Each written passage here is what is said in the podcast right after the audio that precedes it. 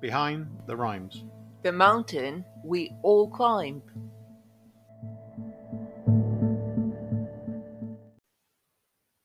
Speak.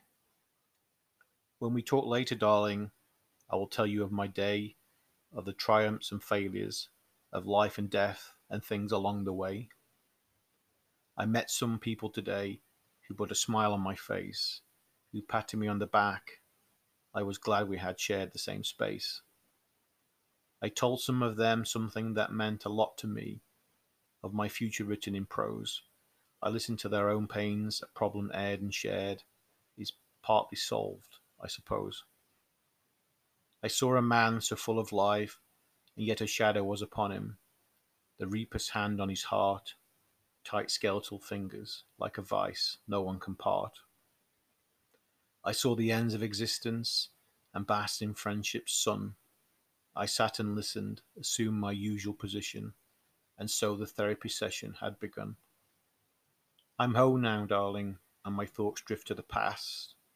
Words form, ideas swarm, and after the storm, yet again I repair my ship's sail and mast. This is an amazing poem, Andrew. So you've listened to all my poems or read them all. Um, the ones on this podcast, the ones that go in my books, and the ones that are yet unread by anybody else. What makes this an amazing poem? Uh, when I read this one first, in fact, you read it to me, I could just identify immediately, especially in the part of the song where you're talking about meeting people who are close to you and there is a shadow of death upon them. I remember times when I met with friends who were terminally ill, having spent a lot of time with them, how we had fun despite the fact that we knew that we're not going to be together for much longer. So I have never seen a poem talking about that, and it immediately came very close to my heart. You use the word song there instead of poem. There are times when you've told me that these poems that I write sound like songs.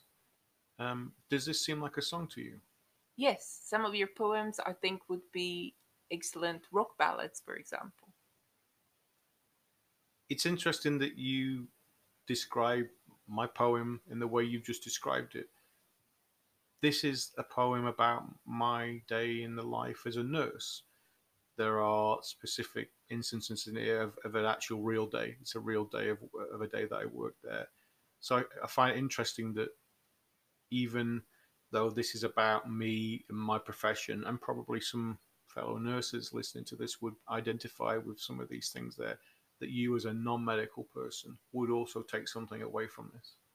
Uh, whenever I've been in touch with nurses, and that's usually uh, when I visited friends who were in hospital because I've rarely stayed in hospitals for long periods, I always thought that nurses have an enormous amount of empathy.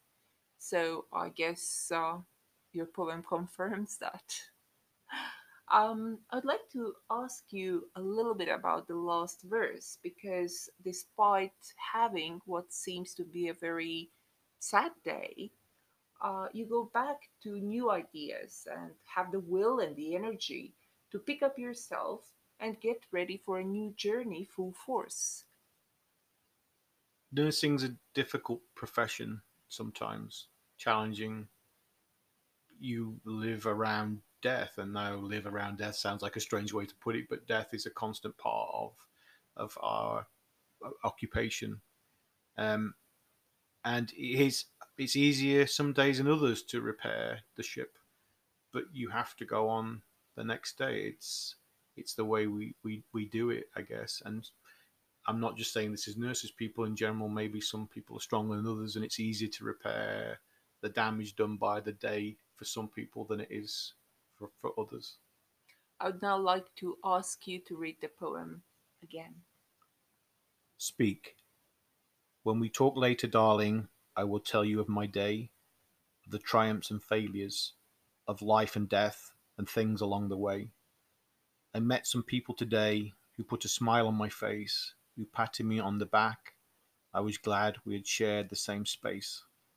I told some of them something that meant a lot to me, of my future written in prose. I listened to their own pains. A problem aired and shared is partly solved, I suppose. I saw a man so full of life, and yet a shadow was upon him, the reaper's hand on his heart, tight skeletal fingers like a vice no one can part. I saw the ends of existence and basked in friendship's sun. I sat and listened, assumed my usual position, and so the therapy session had begun. I'm home alone now, darling, and my thoughts drift to the past. Words form, ideas swarm, and after the storm, yet again I repair my ship's sail and mast.